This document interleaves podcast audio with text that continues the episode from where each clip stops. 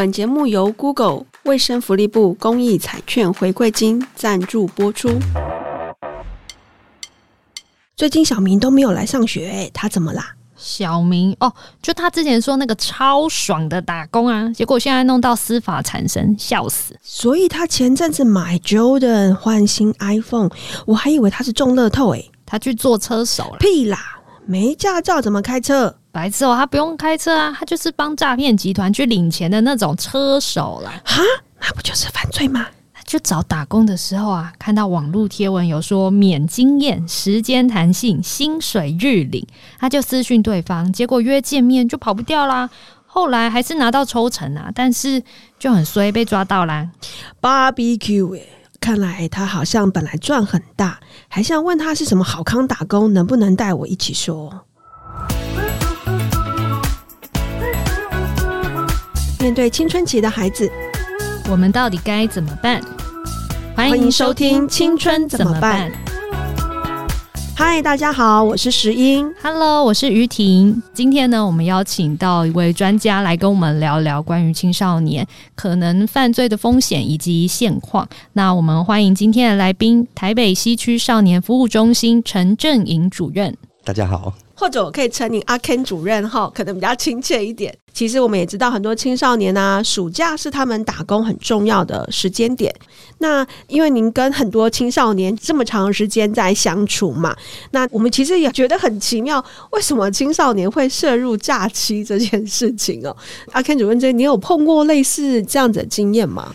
有诶、欸，诈欺有蛮多类型的。有的孩子他想要买 iPhone，我们买一只 iPhone 多少钱？四万啊！他跟你说五千块哦，这么好康，但请你汇钱过来，我可以送福到你家。哦、你真是好心人。后来孩子汇款，人就搞消失了。有部分的孩子因为这样子被骗，哦，就变成诈欺受害者。没错，然后还有交友软体，然后最后就会骗你说叫你给钱，嗯，你如果不给钱，嗯，他就会说我是竹联帮的，哦，然后我是哪里的，我要到你家。还有一些是网络上正会出现的，工作很轻松，你只要会聊天，嗯、钱很多，请你私信我，或者是抖音啊，或者是 IG 的限时动态，或者是 FB 限时动态，青少年会拍很多钱照片，哦，有有有，对对对，钞票满出来，就是请你私信我，我介绍工作给你，就其实蛮多这类型的诈骗手法哦，然后甚至是。车手也是蛮多的，就跟你说领钱，嗯、但有时候孩子根本不知道，就是他想啊领钱那么简单，嗯、有时候当场被抓还知道被骗呢、欸。嗯，其实真的很诱惑，而且好像有个成功经验的人在后面说：“哎、欸，我们就是这样成功的。”对于像是如果他才十三岁、十四岁或者十五岁的孩子，他其实很困难去打工嘛，因为这个年纪连打工都没有办法。台湾要十五岁才可以合法打工。嗯、对，像是还有那种 model 青少女想要漂亮嘛，嗯，然后就是真。model 跟你说三围多少，然后只要会聊天就可以。我听过不少学生，他就会因此想要试试看。可是我觉得比较有趣的地方是，大部分的孩子其实是知道风险在的，他也看到也觉得怪怪，可他心里就想说，或者是对方就跟他说，你就做一次就好啦。他就想说，哎、欸，对耶，我做一次这个钱有赚到。就够用了，好，我只要做一次就好。但其实真正这些诈骗的风险是他做了一次之后，这个集团可能会有一些后续的行为，让孩子没有办法离开，对吗？没错，现在骗人的手法也越来越厉害。有时候我们去学校宣导，最年轻开始使用手机的很小诶，网络的讯息那么复杂，或是爸妈也不知道孩子玩手机游戏在干嘛，那就少了那个对话机会。或是孩子根本不知道，然后就会很想要去尝试。我有看到一些有提到说，台湾是一个很照顾小孩的未成年的儿少的一个国家，所以呢，未成年犯罪啊不是犯罪没关系。所以也看到犯罪集团的人他会接触孩子，有部分他可能就是用这个说法啊，你被抓到也没事，但是真的是没事吗？不可能，真的有很多帮派的人，他就说反正你们青少年被抓了也不会怎么样。顶多被关，被关还不会关很，还不会关很久就可以出来了。对，他们就会这样的。可是这些集团真正的目的是什么？因为很显然，这个诈骗事件他一定不会只有要孩子来帮他一次的忙。对，这些帮派他们就是想赚钱。那这些网络诈骗，以阿 Ken 主任的经验，大概还会有哪一些风险在？就除了孩子的金钱可能有损失，然后他的人生可能会面临处罚的威胁之外，我觉得这几年比较多的是性剥削哦，就诈骗孩子裸照，对，然后跟你要点数，嗯，然后来威胁你，这类型的反而蛮多的。我刚刚突然间想到，我们好像忘了跟家长们定义一下，说什么叫做车手，因为我们可能知道车手到底是什么，但是可能有些家长也没有，也是很狐疑，说到底车手是在这个过程当中他是什么样的角色？为什么这个角色会落在青少年身上呢？车手通常就是可能帮派公司他们需要一笔经费，需要去领出来，需要去拿人家卡，他们都有人家户头，但他们不可能自己去领啊，他们都知道有监视器在。然后都希望当然是叫青少年去领。我听我的孩子有说，外面有一台车，然后可能有人负责监听，有人负责看有没有警察，然后找时机，然后去领钱。因为每个提款机还不能够领太多，会变成太注意，所以其实孩子是担任那个最风险最高的，因为有监视器会看得到的角色。没错，而且他们都以为说啊，戴帽子或怎么样就。不会被发现，就更容易被发现。我最近是有听说还有车手头这样的角色，因为那个也不是亲自去领钱的。对，他们说他们就是第二线的，就是负责联系另外一个人，他可能在车上，然后请另其他的孩子去做这件事情。哦所以他们真的是一个很规模的一个，对，还有一个小组长角色。对，没错，他们公司里面就是都有分组的哦，然后都有组长，真的就像你讲的有组长。对于孩子来讲，还是有拿到钱，嗯，拿到钱那还好。我们遇到很多都是当场就被抓，连钱都没拿到。所以通常刑责会是怎么样？如果他当车手的话，通常他当车就是诈欺案，因为现行犯被抓嘛，去做笔录。那做完笔录之后，就会进到少司法程序，然后就有调查保护官来家访或者了解这个孩子的就学啊、生活状况，然后就会进到司法的审理。那审理会有两个阶段，一个是审理案件，然后最后是调查庭。就会审理，看是保护管束啊，或者假日辅导。的确，有一些孩子他可能家庭状况是 OK 的，但家长就很不理解，说为什么会发生这件事情。但是这些资讯其实他就在孩子的生活当中不断出现着，他有可能是在社群上面，可能在朋友的群组之间，他其实这样子的资讯是一直都存在着。只是说现在因为透过网络的方式嘛，所以他们的组织连接其实就更紧密了，而家长更难发现。而且就像你们刚刚讲的，他其实是个团队。那他如果车手表现好，他是会被认可啊，哦、就很有成就感。嗯，我会有少年讲过，他就是想拼拼到头。嗯，这好像那种直销概念哦，就是你只要带着小组长啊，你业绩做起来，你就可以升等一样，变成什么蓝钻。天啊！可是这样子听起来很难预防哎。可他背后的意图是正向的，但他用在这个地方。有些孩子对于这个整个过程他是不知道的，可是这一种他已经涉入其中了，我们要怎么样劝他离开这样子的团体？我觉得很难，但是我会跟他讨论的是，因为他背后的意图是好的，那为什么没办法用在其他地方？嗯，为什么一定是在车手才可以呢？你一般工作没办法吗？嗯，所以现在大部分的集团都还是以帮派在经营居多，现在帮派都在公司。我们落伍了，他们现在叫做公司，他们叫公司，所以他们有时候招牌是什么某某建设公司。包裹的糖衣袭是一个好像正派经营的公司，就刚刚突然间就让我想到那个撒钱的那个画面啊，它后面也是一个公司，它还有那种团队，它有的时候还会秀出它的后面的工作团队有多大的阵容，然后让大家很放心说，你放心，我们是一个合法经营的公司一样。但如果你理智面去想啊，它应该很危险，因为这种这么好康的工作在网络上面这样撒着。现在的帮派就是会做一些现金版啊，或是赌博，手机软件的赌博，骗一些人来储值，然后可能就会用语音这种来骗人。可是刚刚听阿 Ken 主任讲起来。青少年如果是这种诈骗犯罪，他的那个几乎没有什么刑责，他真的就是保护管束就是这样。如果我是青少年，如果是我的话，我也会觉得做这个好像对我也没什么损失啊。如果运气好还有钱，然后我还可以得到认可。那不知道阿 Ken 主任这边有没有什么例子，是有青少年突然醒悟离开？然后他那个点是什么，或者是他有成功被劝离这样子的组织，他那个原因可能会是有哪一些？原因是他真的被抓了，那他也没有钱拿，然后他的哥哥也没有好好的对待他，他们可能都会讲说：“哦，我们公司有帮你配个律师啊，最后也没有帮你啊。”孩子就也看见了现实是这样，人情冷暖就是对这个组织心寒，才会真的离开。不然，其实如果这个组织有一直给他糖吃，有带他去吃饭聚餐，有给他钱，没错，他应该很难离开。但是我也很少遇到坐车手可以坐很久的啦。大概几次就被抓了啦。看过一些的孩子，他们的是他们把存折本借给别人，哦，他有点像是我租我的存折本给别人，但其实你的账户是被拿来做洗钱用的。没错，嗯，一本五千块。所以我觉得可能有一些家长们也需要法治概念，也是需要让孩子理解的，因为的确这些资讯，我们如果真的没有自己碰到，还真的不知道会有这种手法。而且像刚刚提到的，就是可能你们会觉得说，可能孩子会觉得，哦，好像被抓没什么。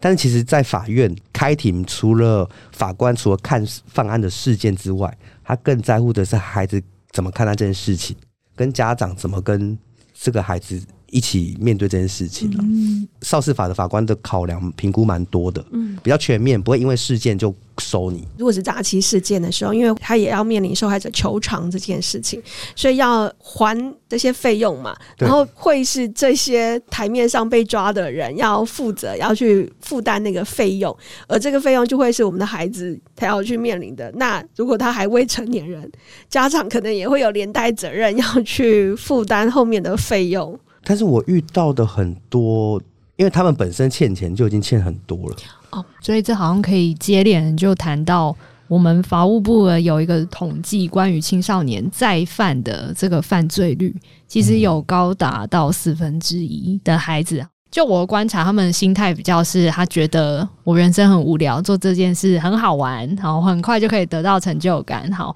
又刺激。那不知道阿 Ken 主任这边，你这边遇到的少年，大部分是什么样的心态？他是真的很缺钱吗？还是缺钱的也有？以这个年纪的孩子，其实根本找不到那么多钱的，然后家长根本就也不太想理他们。然后有另外一部分是没办法适应一般的工作，对。然后现在的孩子的特质。什么都怕，怕苦、怕累、怕热。然后，因为你做工地，大家觉得，哎、欸，工地可能现在钱蛮多，一天一千七到两千，一个月下来其实蛮多的哦。可是他们都往往都受不了师傅会骂人，不想被骂啊。做车手不会被骂，所以我们有一部分的孩子就是做一般工，他没办法做。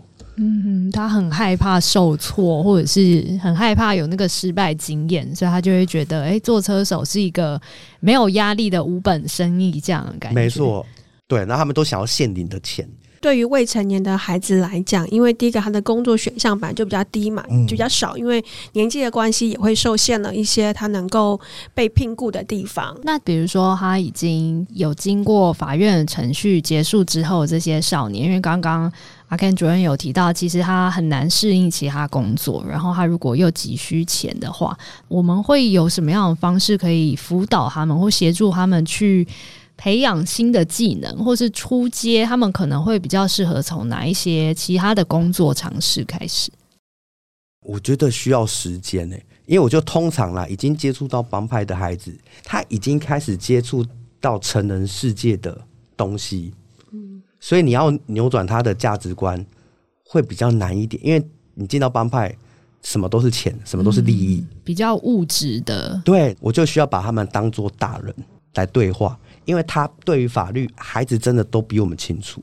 可是为什么他都知道，那还要去做呢？对，我觉得我们需要去理解的是，那他做这个对他的好处是什么？如果有经过这些司法流程的孩子，他们其实后面还有社工在协助吗？嗯，没错，没错。我觉得我们社工就是，当他发生案件之后，就是我们会陪他去跟爸妈沟通啦。因为通常有时候家长就是会用一个比较，因为犯罪人嘛，只看见他的问题，那可能就骂他、凶他。那对孩子来说，他就是被骂被凶啊。我觉得比较少看见他好的部分，他有能力的部分。所以跟他的原生家庭会有很大的关系吗？就是因为就我观察，好像蛮多青少年他很放胆这么去做，是因为他觉得反正他的家人也不是这么关心我，那我就来做一些刺激的事情。嗯，其实我发现，其实会去做一些犯罪行为的孩子，我觉得他们从小到大。都没有被家人好好对待的经验呢，是被爱呀、被肯定啊这些，所以他只能透过其他的方式来做这件事情，但其他想要的只是被看见而已。就像我们前面有几集都在谈到说，我们家长需要看到孩子的优点、优势是什么，但只是说那个优势或许不是在一个家长很期待的学业表现，他有可能在其他的面向。我觉得有时候我们家长常常哦，我骂他，我就在管他、关心他，但其实孩子只感受到你在骂他，他没办法理解你在关心他。这些青少年，我觉得小时候都没有好好被对待的经验，所以他的那个情绪的脑很发达，很难去理智性的思考，再加上认知思考，二十五岁才成熟嘛，还在发展成熟，他们就是情绪脑，我想去做，冲就冲了。然后他有找到一个他比较有归属感、有认同的团体，他就会觉得很幸福。这个团体里面的某一些角色，然后这些角色可能就是会成为他所谓的重要他人，他的一个典范。他就会觉得，那我以后要继续待在这里，我才可以成为跟他们一样的人。但过去我们的孩子的重要他人可能是父母，但是当他们连接越来越浅薄的时候，重要他人就会变成这些诈骗集团或帮派的主角。没错，但其实我有发现，这个数位媒体的普及，哈，很多孩子有自己的手机之后，他也会行个人的网络诈骗。好，嗯，比如说他，尤其很多他原先可能是被害者。是先被诈骗了游戏点数，被骗了钱之后，他就会转变成为去骗别人的诈骗者角色。那不知道阿 Ken 主任这边有没有什么嗯一些观察可以跟我们分享？就是这种个人的诈骗行为的孩子，他大概是用什么样子的心态在做这件事情？我觉得他们同理心都比较低一点，家长很难看到孩子的需求，给予好的回应，所以孩子学到的就是凶。权力力量就表示可以压榨别人，嗯哼，他就很难去理解别人的感受是什么。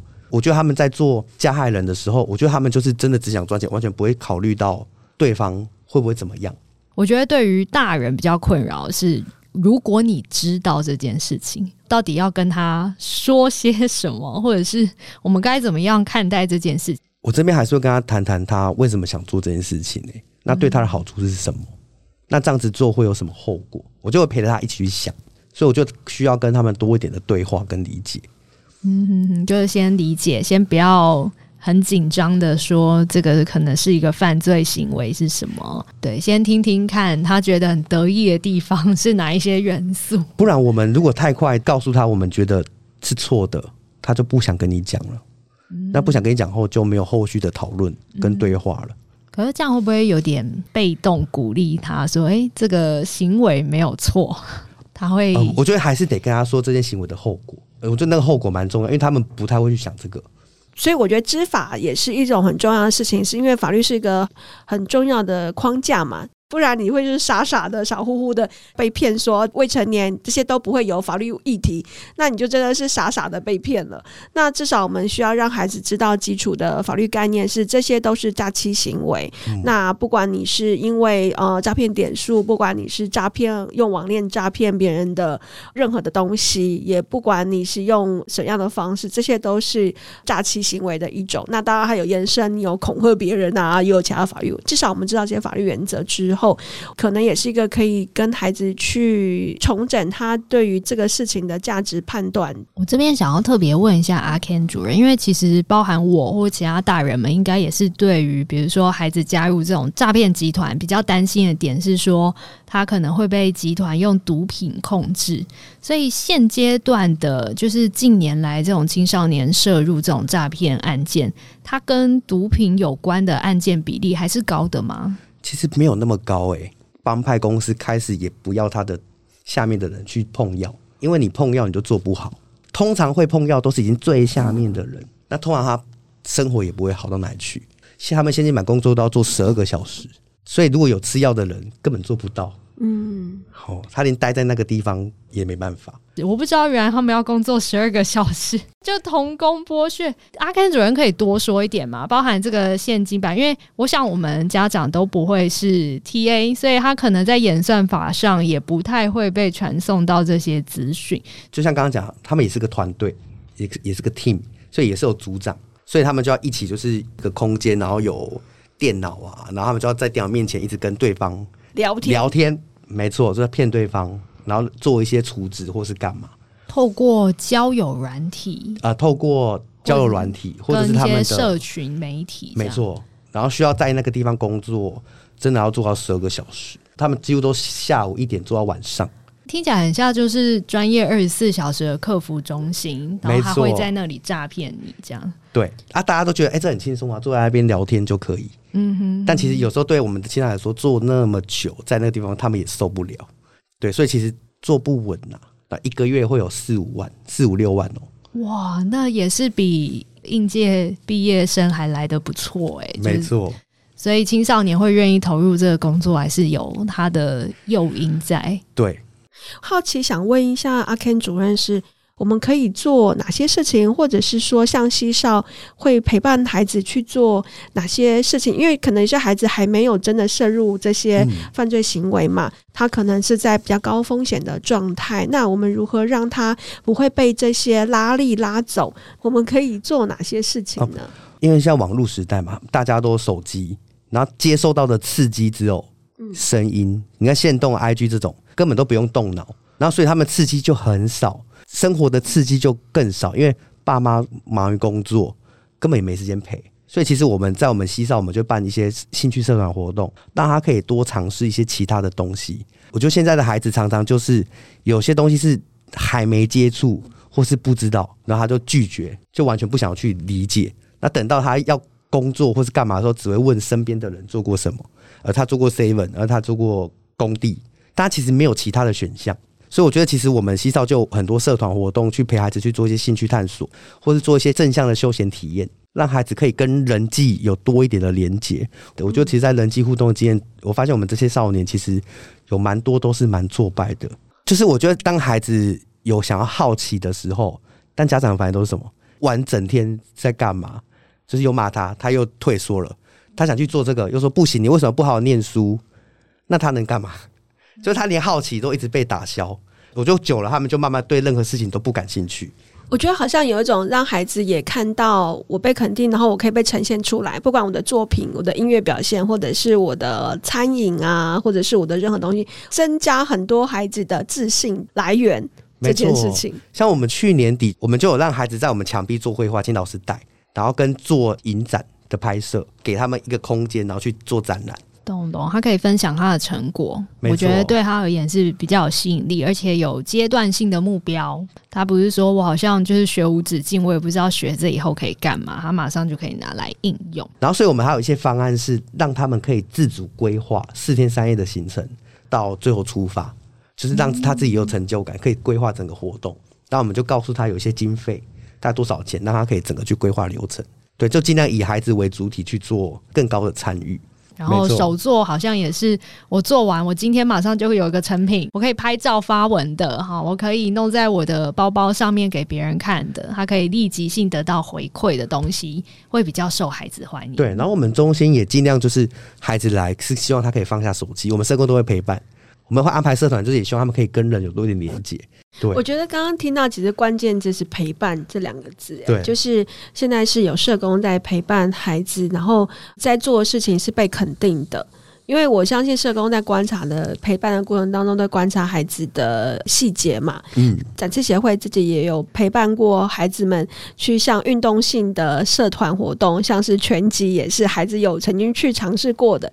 透过呃练拳击，练习自己的控制能力、自控能力、你的情绪发泄，以及说你的当然还有自卫能力嘛，就是你保护自己的能力，以及说当你情绪不好的时候，你如何去控制？因为他们绝对都不是乱打的，乱打只会让你自己受伤。伤害，所以其实也透过这个过程当中去学习，然后我们也看到孩子去学音乐、学打鼓，因为他想要试试看，因为他从来没有这样的经验。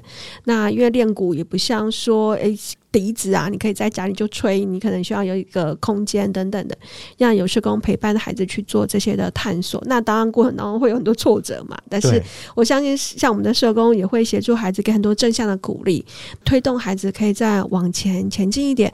对于孩子来讲，也有一种被肯定的经验。嗯、我相信这也是西少的工作伙伴们他们很重要的角色。对，而且我觉得青少年蛮需要的是。可控感，因为他的生活中都是被爸妈控制、老师控制，所以他自己能控制什么？像我觉得网络诈骗一部分是也是孩子在控制这些东西。所以我觉得家长们可能从刚刚在谈的过程当中，也可以检视一下我们自己跟孩子之间的相处，因为我们也是怀胎生下来，跟我们在家中也是期待中长大的孩子嘛。那我们如何在过程当中看到孩子犯错了，那我们可能很本能的想要说，我帮他擦屁股，我帮他解决这件事情。但是解决事情绝对不是为最终解决事情之后。那后面有更多的是家庭关系重新的重整，真的，我觉得其实对家长来说很不容易，因为发生事情当下，我觉得家长可能得需要先稳住一下自己，再跟孩子有些连接，不然我觉得家长忙的事情好多，我觉得其实真的很不容易。嗯。那最后可能也请阿 Ken 主任跟我们分享一下，因为节目开录前也讨论这一群所谓曝险少年，我们暴露在这个高风险底下这一群少年或者是说少女们，他们其实面临的社会压力其实比我们想象中的大。那阿 Ken 主任这边有没有什么建议？就是在大众在看待这样青少年事件的时候，我们可能用什么样子的心态来理解他们会比较好？我觉得可以尝试用孩子的眼光跟他一起看待任何事情。我觉得有时候我们大人太容易用自己，觉得他做这个不行，做这个不行。但其实有时候你跟孩子一起用他的眼睛来看这些事情的时候，你就发现，哎，原来他想象跟我们想象中其实不一样。哎，我遇到很多个，其实他背后的意图都是蛮正向的，他只是就是弄在我们觉得没那么正当的地方。对，对啊，那怎么样协助他看见这个东西，然后往其他的地方发展？我觉得蛮重要的。啊！如果我们先没有做到接纳这个人，就先骂他，我觉得他就不会想靠近你。我觉得连我们社工接触这类型的孩子也是一样。啊，骂的人那么多人，不缺我们社工一个。对，因为家长一定会骂。那我就骂他之外，反而是需要跟孩子有多一点的那个连接跟对话的机会，把他当做一个大人来看待。如果家长他真的很困难，我觉得很忙，我也真的没有太多资源。家长有哪些实体生活当中的资源是可以用的？少年中心是只有西少有吗？还是少年中心是所有人都可以去的地方？如果我不同县市的人，他们不可能都来台北市西少嘛？哦，对耶。那他们可以怎么去？有哪些社区资源是可能家长也可以去使用的呢？在台北市就是有六家的少年中心。那如果是外县市，有新北市也有，新北市以南，其他的可能就是一些协会或教会吧。对，这些社区的资源，或是那个办营队的地方啊，其实是可以让孩子多去接触的。所以家长其实也不用觉得这件事情只有我一家，我的家庭里面要一肩扛起哦。善用社区里面的资源，有哪一些是可以跟我的孩子一起拓探索，或者是开拓他的生活经验的？我就可以让他们多一些生活的刺激啊。不过我觉得他们刺激真的很少诶、欸，网络的就真的不用动脑，他们就 IG 拍个什么东西就上传了，孩子还不知道这样违法。我知道蛮多县市也有像亲子馆或妇女馆这样子公办民营的单位啊，还有委托一些协会啊或基金会办理，其实他也都办了蛮多。工作坊或讲座也都鼓励亲子可以一起来。那如果青少年有在网络上遇到觉得疑似诈骗的事情，其实他也可以打一六五，对吗？好，打一六五反诈骗专线，好，他也可以去咨询说，哎、欸，我现在要看到这个贴文是不是看起来很像诈骗，来帮助自己去厘清里面的内容。对，好，今天非常谢谢阿 Ken 主任到我们现场，然后有很多。嗯，针对青少年诈骗案件的观察跟我们分享，那我们也了解说，孩子会去参与这样子诈骗集团，担任车手，甚至网络上个体诈骗这样子的行为，其实某种程度他是可能想要证明自己，也说不定。嗯然后他想要得到某一些认同跟肯定，或者是说他可以在这边很快的得到成就感。嗯。所以孩子要的其实就像阿 Ken 主任讲，他要的是一些还蛮正向意图的目标，只是说他一时之间找不到比较好介入的管道，或是比较好参与的一个工作方式。哈，所以我们会陪伴他们，我们的目标就是陪伴他们，可以去探索，让他可以在探索过程中找到一些他可以一样证明自己的方方式或内容，嗯，那家长的角色或大人的角色其实就是倾听，然后厘清他。嗯、我觉得阿 Ken 主任刚刚最后分享的部分真的很好，我们就是用孩子的视角来看待。当然，我们比较难，因为毕竟我们青少年时期并没有这么多网络诈骗，嗯、然后实体诈骗他可能也很难找到我们，因为我们可能都是有被关在学校里面念书的那一群孩子，好，所以我们不太清楚说孩子到底面临什么样子的风险跟状况。但是，当今这个世界哦，很多数位的资讯迎来的时候，我们会需要嗯稍微放慢脚步，然后稍微。听一下孩子对于这些事件的想法，他自己怎么看待，然后他参与的过程，他心态有什么样的转变，以及他对自己有什么期待。其实最重要的还是回到孩子自己身上。如果他可以因为这个事件有一些成长，其实他参与这个事件也不会是他人生多严重的黑历史或污点，那反而是他成长的一个转泪点，说不定。没错，我也是有遇过一些孩子是因为是这样子，然后就。不做这个，然后去做正当的工作啊。有的孩子是帮派也一直换，那我就问他说：“哎、欸，那你觉得你还适合做帮派吗？你一直换，一直换，是发生什么事了？”然后就才发现说：“哦，好像自己人际处不好。”然后最后还是回到正常的互动这样子，嗯、发现自己不太适合帮派生态。也是有的，有的有的少年混帮派其实没有混得很好啊。我就问他说：“啊，你就混到大哥位置多久混得到？”他说：“可能很难吧。”那他想一直做小弟吗？嗯，对啊，反而是一个机会，让他看清自己不适合 这个产业，然后他可以试试看别的，这样子也是蛮不错的机会啦。对、嗯，今天非常谢谢阿 Ken 主任来到我们的节目哦。然后一样嘛，暑假您的孩子有可能想要去打工，家长们也可以时时关心一下你孩子的工作状况是什么，孩子可能生活当中有没有一些细微的小变化？呃，如果说有些细微变化的时候，可能也是家长可以。可以开始跟孩子讨论的一个很重要的时机点。那今天的分享当中有很多的小观察，也分享给大家们。如果你对于今天这一集哈，尤其网络诈骗，你很担心，或者是你很好奇的话，也都可以在我们本集节目下面留言，分享你的想法，或是就咨询我们也可以。那如果对于网络议题有任何疑问，也可以到脸书搜寻 Web 八八五私讯我们哦，或者你可以下滑节目下方的资讯栏，可以找到网站连接。感谢你的收听，我们下次见，拜拜。